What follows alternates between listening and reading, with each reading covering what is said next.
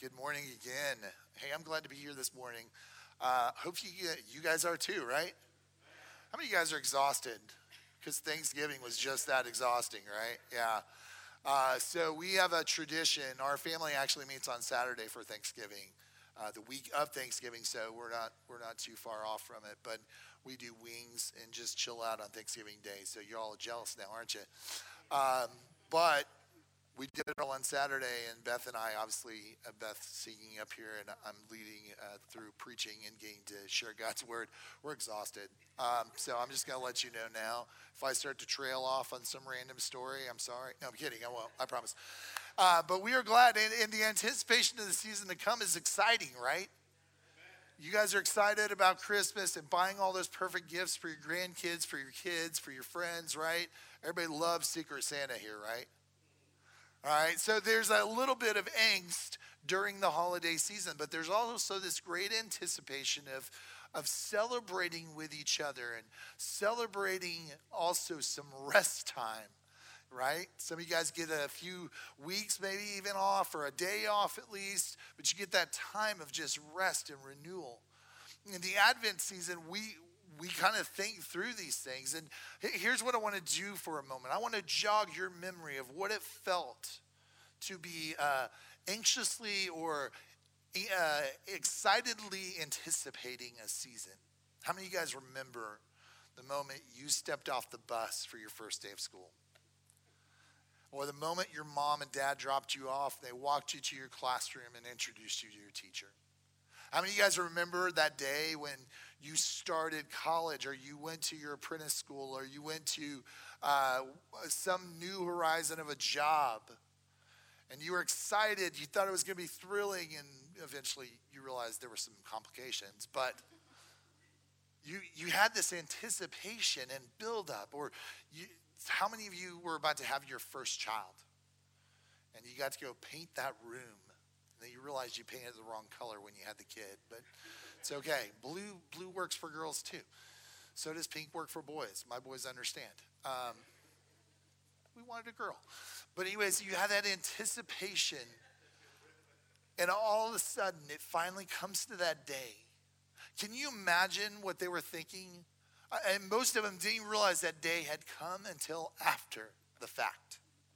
The only ones that knew that it really had happened and was going to happen were Mary and Joseph. And it, finally, they made aware to the shepherds and the kings, right? The wise men. But there was this anticipation, this anxiousness of awaiting this great thing that was coming, this hope we can have in Christ, this Advent. Advent's a simple word, it simply means the coming of Christ. But there's another advent coming, right? There's an advent of a return, the promise of, a, of Jesus coming back and being a conquering king and drawing us back into the heavens with him. And so we either await the day that we enter glory through death here on earth, or we await and ex- are excited about the day where we get to enter glory with our Savior. And it's, a, and it's a really interesting point for a church to make. It's the one thing that maybe, if you're not a believer, kind of scares you. But here's the deal this is actually not supposed to be a scary situation, this is exciting. The God of the universe has come down and says, I love you, and I'm coming for you, I'm pursuing your heart. And if you read scripture for all that it's worth, we do very little pursuit. He does most of the pursuit. And it's exciting as Peter, uh, he's the one guy that speaks to these exiles in foreign lands. And so in First Peter, and we're going to be in chapter 1, he begins to speak to these exiles and tell them about this exciting thing to come, something to look forward to. But he's the one that gets to speak it. And it's kind of interesting, right? Because if you read Acts 10, or if you're familiar with Acts 10, Peter's the guy that gets to go speak to Cornelius, one of the first Gentiles to come to know Christ. And so when he's speaking, he's not speaking out of this distant mindset. He doesn't know what these exiles are going through.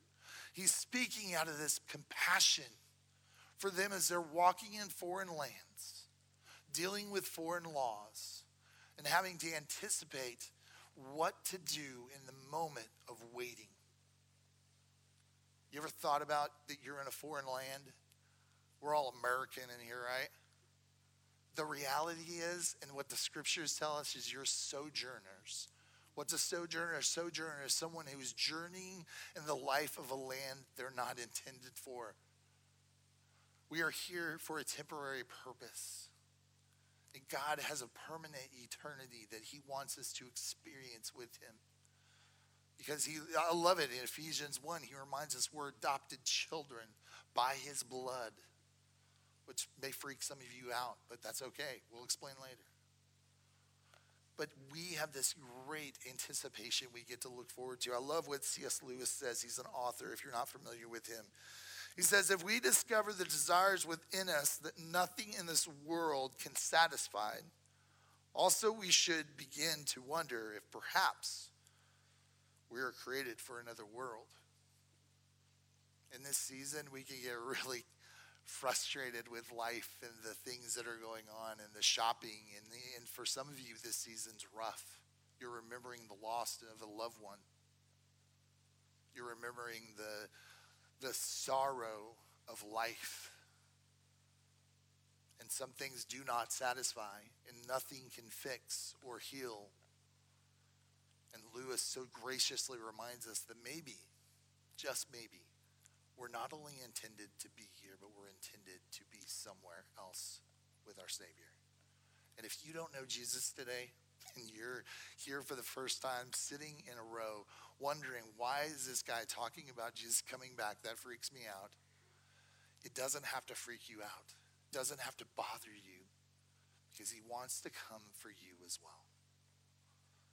Let's look at 1 Peter, first chapter 1, verse 13. Therefore, preparing your minds for action. I want you to circle, underline. That's going to be really important.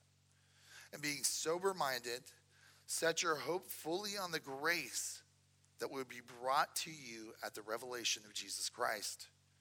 As obedient children, do not be conformed to the passions of your former ignorance, but as he who called you is holy, you also be holy in all your conduct since it is written, You shall be holy, for I am holy. and if you call on him as Father, who judges impartially according to each one's deeds, conduct yourselves with fear throughout the time of your exile, knowing that you were ransomed from the futile ways inherited from your forefathers, not with perishable things such as silver or gold but with the precious blood of Christ, like that of a lamb without spot or blemish. He was foreknown before the foundation of the world, but was made manifest in the last day times for the sake of you, who through him are believer, believers in God, who raised him from the dead and gave him glory, so that your faith and hope are in God. I know we prayed, but I want to do it one more time, guys. Father God, may your words shine brighter than my simple constructs of sentences. That we remember today that we're exiles sometimes in a foreign land. But God, you have a hope for us through Christ. So may the words of my mouth and the meditations of my heart be pleasing to you. Amen. So, point number one hope is in who? It's in Christ, right? There, there's nothing else I have to offer you today, so we can all go home. hope is in Christ. That's the only place you can go to. I can't give you some quirky little one liner or anything else other than to say the biggest thing I can offer you today is that hope is in Christ. And every one of my points, if you want to go ahead and write them in, says Christ at some point because there's only one hope, and it is in Christ. But I love what he starts out with. He says, Prepare your minds for actions, for action. Now, the phrase actually, this going to get real awkward real quick, means gird your loins. Does anybody know what that means? Do you want to say it out loud? Me neither. Okay. Basically, what it is, is there's a thing called a loincloth, right? It covers you. It's your undergarments, let's say, right? That's the most more kosher way of saying it. Everybody agree? Amen? All right, you're staying with me. And so, what they would do is, whenever they were going into action or whenever they had to run, they would pick them up and start running, right? Because you can't, you don't want to trip over your loincloth, right? And so, whenever people would go to battle, they'd do the same thing. They'd they would have a belt and cinch it up. But that's because they wanted to be ready for action. They wanted to know what they were to do next. And so they were always prepared. They were always preparing themselves for what the next step was going to be, whether it happened or not. And so our mindset as we read this passage should be we should be ready for action. We should be ready with the truth of God. We should be able to be ready to convey the gospel. We should consider the, the avenues in which we could be addressed. We should be prepared by being pursuant of knowing His Word and being in community so that we know the resources that we have to offer as a community. It's the mindset that we're ready. Uh, think of it this way we've got great musicians here, and some of you guys are great musicians. You just don't know it yet, and we'd love for you to be on the worship team. But there are some of you that are here today that I could call upon you and say, hey, come play piano like Miss Jody, right? She's amazing, by the way. I don't know if you know this. Like she does the fill and everything. It's amazing. Woo! But anyways, I could call on Jody and I could say, Jody, could you play this specific song? And she'd think for a minute, but then all of a sudden she'd be twinkling in the ivories. Or tickling. What is it? Anybody know? Tickling, I think. Twinkling, I guess, blinking at them. Uh, but she could make she could make magic out of the piano. I would sit there and I could do chopsticks, right? And so the reality is, is that she is ready at any season to be prepared to do that. We aren't going to ask you to do that if you're watching online, Miss Jody. I'm so sorry. But she is ready. Or you think of it this way some of you guys know your workload so well, you are ready. You know that when you get there, if something goes wrong, there's nothing going to bother you. You are ready.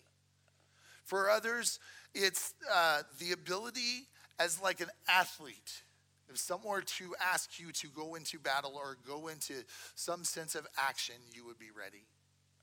I remember when I was in high school and college, if someone were to ask me to run a mile, I could do it. I was ready. Don't ask me today. I can run 100 feet exactly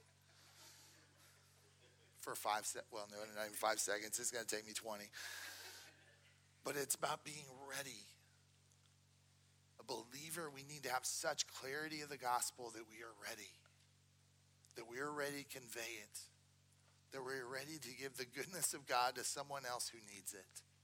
And so I ask you today to set your minds for action.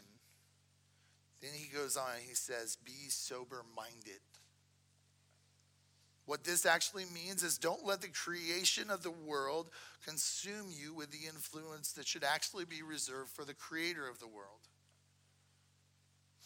We should not allow creation to dominate us. When we hear sober minded, we think of what is it to be drunk, right? But there's more to this. There are other ways that we can be drunk on life. We can be drunk with money. We can be consumed with our popularity or our position. And so the, the idea that I want to give you here today is don't let your laziness keep you from readiness. Don't let the ambition of your self success blind you from gospel success. Don't let the desire of your flesh guide your eyes. Don't let your yearning for popularity lead you to gossip. The reality is, what do we need? We need to let Christ dwell so deeply in us that out of the out of the heart the mouth will speak Jesus. And so we've got to ready ourselves. We've got to be sober minded so that we're not allowing the creation of the world to take over for where the Creator wants to pour out of us life and goodness and graciousness. Are you sober minded today? Are you ready? Do you know the gospel? Do you know the truths about God that can encourage others? I got challenged this week. I'm actually working on a class that I'm working through. And one of the challenges was to remind me do I know God's word well enough that I can spit it out to someone else? That I can convey it in the moment of, of trouble and desperation? Is there a way that I can be a comfort when people are uncomfortable? And it was such a rich challenge, but it reminded me that I need to be richly indwelled with Christ in His Word. Not because it's going to force me to look good, but because I think out of Him spending time with me, He's going to work the flesh out of me and begin to work me towards the reality of who He is to where I'm completely, totally surrendered and dependent on Him. And so the challenge for us today is it's not just about are you sober minded or are you, you, are you prepared for action? It is are you surrendered to God so he can put you in the position of action? As he continues, he does say this wonderful word, and the whole word that we're using today is hope. He says, Set your hope. Or when uh, one commentator says, Fix your hope to actually adjust it in the position of pointing it towards Christ. He says, fix your hope. See, there's hope and then there's faith, right? But there's a distinction between the two. This commentator makes this point. He says, the major difference between the two attitudes is that faith involves trusting God in the present, whereas hope is future faith of trusting God with what is to come. It's not a reserved hope, but it is a wholehearted hope. Are you looking forward to what's to come? Or does it scare you? Are we enjoying the world a little too much? We're not yearning for and eager about Jesus coming back. I'm not saying that we need to be, oh, let's just get out of here. Everything's a mess. No, no, no. I yearn for Jesus to come back because I want to know and be with him. Now, I love the day where we can spread the gospel so wide and so far that, that so many people know it, that we've done everything we possibly can. But I still yearn for the day I get to see Christ. I still desire it. I still yearn for the moment where I get to be held in his arms and loved reminded. I'm already loved, but I'm reminded of that love, being in his presence. See, a lot of us, we're a little reserved. Maybe we get reserved because the political climate begins to change. So all of a sudden, we're not excited about the world around us.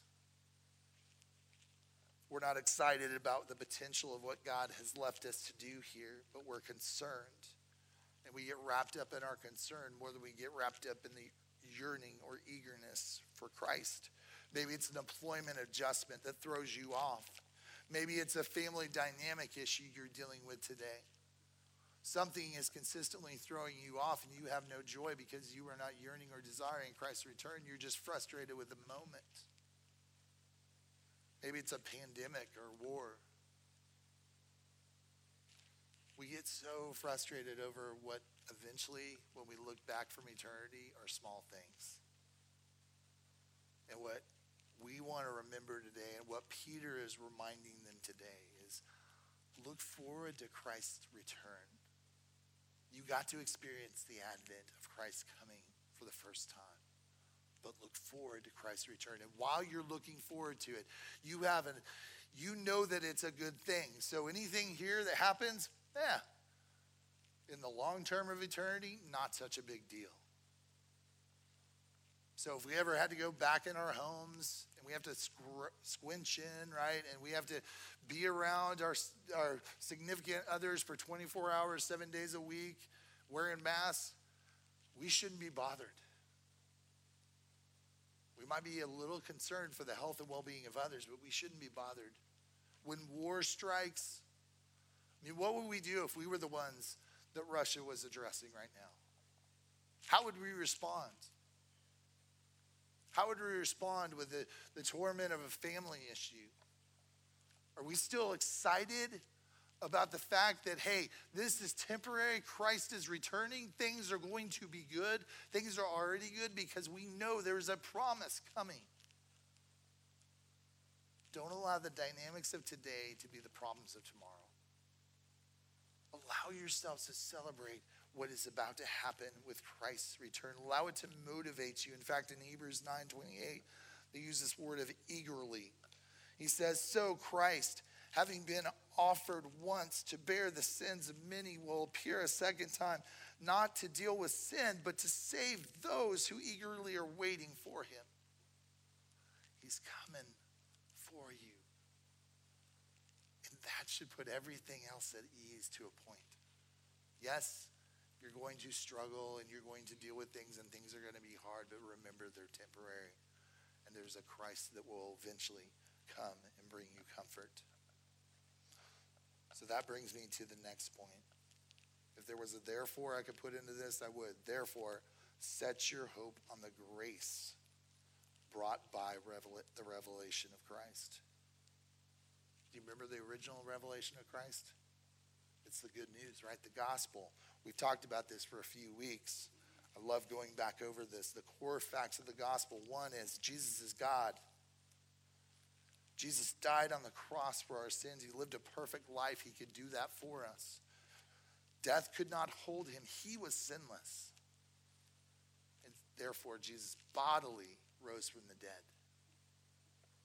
I should get amens from you Baptists that are out there if you're still there. Presbyterians, you can stay nice and silent if you want. That's cool. Pentecostals, raise your arms. All right? It's exciting news. We get the gospel. We get the gospel. It should motivate us every day. Pandemic, who cares? I got the gospel. I got trouble in my family. We're working through it, but I got the gospel. There's a war. I got the gospel. Does grace motivate you to do things that are grace filled? Are you doing things that you are called to? Are you uh, reaching out to your neighbors and friends with the gospel? When things come up and you are trying to disciple your children, your grandchildren, your friends, your family, do, do you get motivated by the gospel instead of motivated by the dynamics of what's going on in the moment? Everything I hope I do with my kids when I raise them is motivated by the gospel. If I teach them to honor their mama, which is rule number one in our house, next to honor God, yep, then I make sure my kids understand here's why. Because if you look back to the gospel, Levi or Liam, Michaela, then you will see that everything Jesus did was to honor his Father in heaven. If you look back to the gospel, then everything he did to the obedience of death on a cross was to honor his Father in heaven. And so the gospel motivates me to do what I do. The grace I have that I do not deserve is what motivates me to be kinder and gentler, to live out the fruit of the Spirit, to actually surrender myself to the Holy Spirit, to be crucified in Christ because I no longer live, but Christ lives in me. It is no longer Mike Bard, but it's Jesus that I hope you see. If you've ever had a bad interaction with me, I got in the way. If you've had a good interaction with me, then I got out of the way, and Jesus is completely showing you goodness.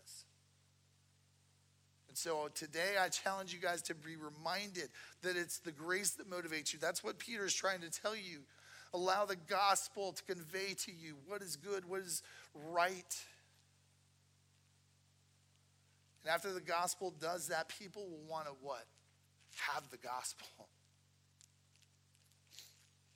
Grace is not motivating you like the carrot and the stick, right? The carrot is the motivation of, hey, I've got something for you to eat. The stick is the thing that swats you on the back to keep motivating you and disciplining you. No, it's quite opposite. Grace removes the stick and replaces the carrot with an ice cream cone. You get something you completely and totally don't deserve. And it's amazing. So that's why we can, as Christ says, and as Peter says, Christ is holy, so we should be holy. How many of you feel holy, though? Let's be honest. Not many of us. But if we're we're believing that Jesus is at the center of our life, that we are no longer, that Christ lives, we no longer live, we are holy because of him. And we can live set apart because of him. A lot of our fleshly problems, a lot of the reasons why we're getting in the way is because we care about something deeply, something more than we care about Christ. Even though we believe in Christ, the reality is we still have idols. It's either money, it's our time, it's our energy, it's our space, it's our position. Somewhere in your life, in my life, we have idols. And the best way to get rid of idols is not to walk up to the line and identify them right away. Sometimes the best way to get rid of idols is focus your attention so far on Christ you can't even see him anymore. That you know the Word of God so well, that you are so focused on who Jesus is, that you are so engulfed with Christ that when an idol comes up and other people are failing to, to submit themselves to Christ, to submit themselves to this idol, you're just walking forward and they're like, What's up with that guy? That's where we want everyone at Coastal to be. Is that we're so focused on our attention to who Jesus is, everybody looks to say, man, where, where's their idols? They don't have any. They only have Christ. They keep running to this God. That's where Peter's trying to get them, and he's consistently reminding them. So we're holy because we don't want to be conformed to the passions of our former ignorance. At one point before you were saved, there was some ignorance that you went through, right? There were some things you did that you're like, I can't believe I did that. And so it's much like Romans 12, 2, right? Do not be conformed by the patterns of this world, but be transformed by the renewing of your mind. That by testing you may discern what is the will of God, what is the good and acceptable and perfect. So when we chase after the will of God, when we chase after Christ, we have this promise that we'll be able to discern what is good, what is acceptable, and what is perfect with renewal, it always is tough, isn't it? With renewal, when we were to renew a bathroom or a kitchen, right? Sometimes when we see it for the first time, we're like, we have to pull out these yellow cabinets. it's, it's like a mess. So all we think about is destruction. But the best way to renew our minds is to focus on the plans and to see where we're going rather than what we're leaving behind. I love this with Paul, 1 Corinthians 6 11. He's at this point with the Corinthians where they're just battling. They're battling to stay out of sin. And so he lists all these sins. And then he does this wonderful thing. And he says, Much were some of you. Like it was a past thing. And how many of you guys know about Corinthians? It wasn't a past thing. But Paul is saying, You're no longer who you were. You, you're supposed to be past this. I, because you have Christ, you are past this. Because he says this, he says, 1 Corinthians 6:11, but you were washed, you were sanctified, you were justified in the name of the Lord Jesus Christ and by the Spirit of our God. If we are chasing after our past sins, I want to remind you today that you are justified, you are washed, you are sanctified. You are in the presence of Christ He dwells with you. It's a powerful reminder. See, Peter's addressing the people very specifically. He refers to their exile status. They're not in their home, they're actually among rulers that are not their own, and they're among foreign laws. He goes on to remind them hey, hey, hey, fear God over what man can do to you. Fear translates over to respect throughout Scripture. And so he's like, respect God. Focus your attention on Him. And here's the deal, guys. Laws today, they're, bit, they're basically the bottom rung, right? They're the bottom rung. Most of us could go by every day and not break a law, except maybe speeding. But let's face it, we could all probably not speed. Like they're the bottom rung. it's not hard to obey the law, at least not now. Now, when we come into persecution, it might be harder. But right now, it's the bottom rung. So, what Peter's saying is, hey, while you live in those exile lands, be respectful. Remember, even Jesus said, give Caesar what's Caesar's. I'm going to focus on my journey and my job. And so I encourage you guys that realize that it's really the bottom rung. You don't have to worry about the law at this point. There are moments where it's coming into play, it's the bottom rung. But even with sensitive subjects, and I'm going to mention one of like abortion, we can still teach the gospel and convey it in a way that we can say life is valued by God. We don't have to agree. We don't have to step forth and encourage someone to do that action. We can, we can actually give them gospel reasons not to. And where society is going is they're trying to bottom out the rung. Everything's available. And what Peter is saying is you're going through these lands and you're living in exile. Just know and understand that you can still have faith in God, that you're not restricted by the laws of men. And even when the laws of men put us in prison and they jail us for our faith, we're still not restricted, are we? Because we have the goodness of God with us at all times. Because when, when Paul was restricted, is when he got his best work done. When Jesus was restricted, was when he got his best work done. Think about that. I love this. I'm just going to reiterate this verse again. Knowing that you were ransomed for the futile ways inherited from your forefathers, not with perishable things such as silver or gold, but with the precious blood of Christ, was made manifest in the last days and times for your sake. I love Christ dies on the cross, right? I hate that that had to happen, but I love why it happened. See, Christ did not sin. He was the only one that could go. He didn't have spot or blemish. He was the perfect sacrificial lamb. Yet, we were the ones that deserved the debt to pay.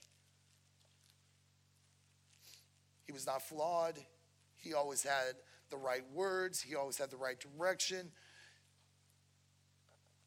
He's not taken back by anyone's opinion. Christ was the perfect sacrifice because he did not sin. I love what, what God reminds us of in 2 Corinthians 5:21. God made him who had no sin to be the sin for us, so that in him we might become the righteousness of God. See what Jesus does for us going back to the holy part, right? he makes us holy. That's the only reason why you're holy. It's not because of what you do, it's not because of what you accomplish. You are holy because He makes you holy. So be holy. Be holy. The last part I want to convey is this Christ is eternal. Right? In the beginning was the Word, the Word was with God, the Word was God. It's referring back to Christ in John 1 1 he foreknew or foreknown before the foundation of the world. I love that Peter brings that up. That's brought up multiple times in Scripture. Through Christ, believers are in God, right? Through Christ, our faith and hope is in God. Nothing is unknown or new to Christ. You are not surprising him with your sin, and you're not surprising him with your accomplishments. He's not detained by our time or constrained by our human will. He has an eternal mindset, and his hope for us is that we would not live in our flesh.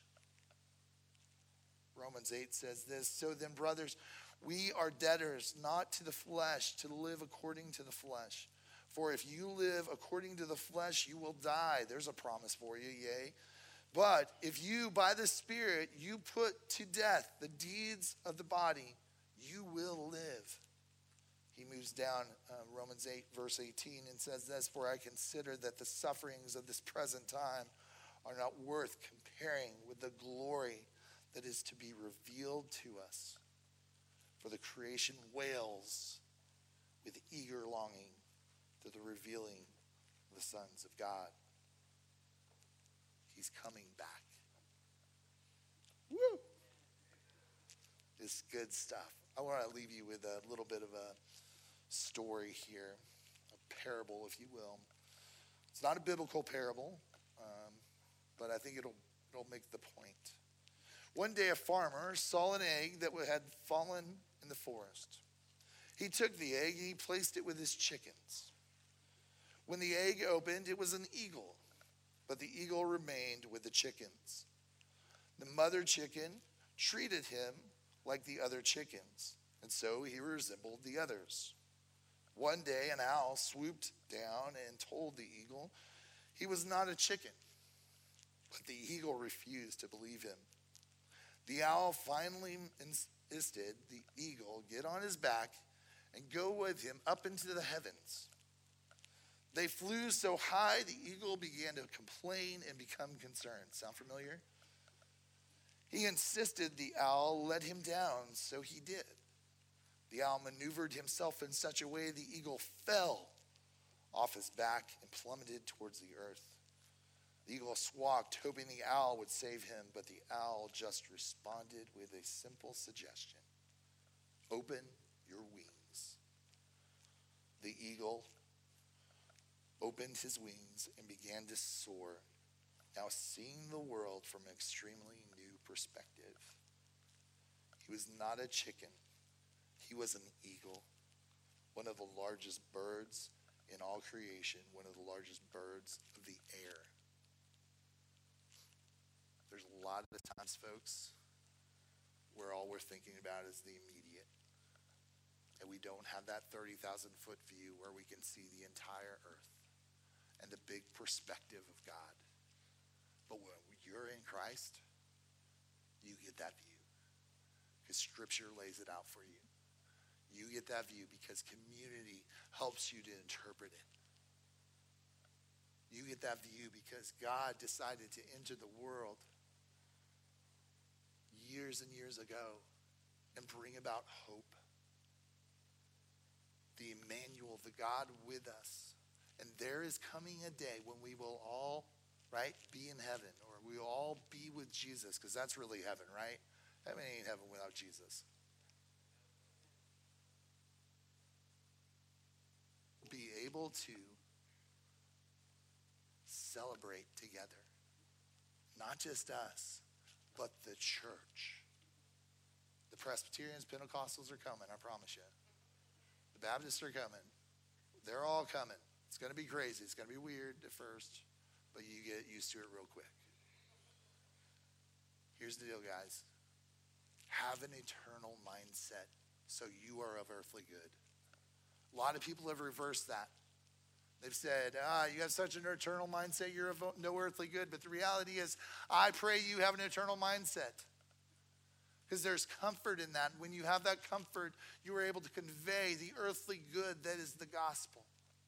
And so today, your challenge is this Would you please have an eternal mindset so you can be of earthly good? You guys have such a great hope that is Jesus Christ. Let me pray. Father, whew, thank you for Peter. Thank you that he was so willing to write this down and to remind the exiles in foreign lands of how good and gracious and eternal you are.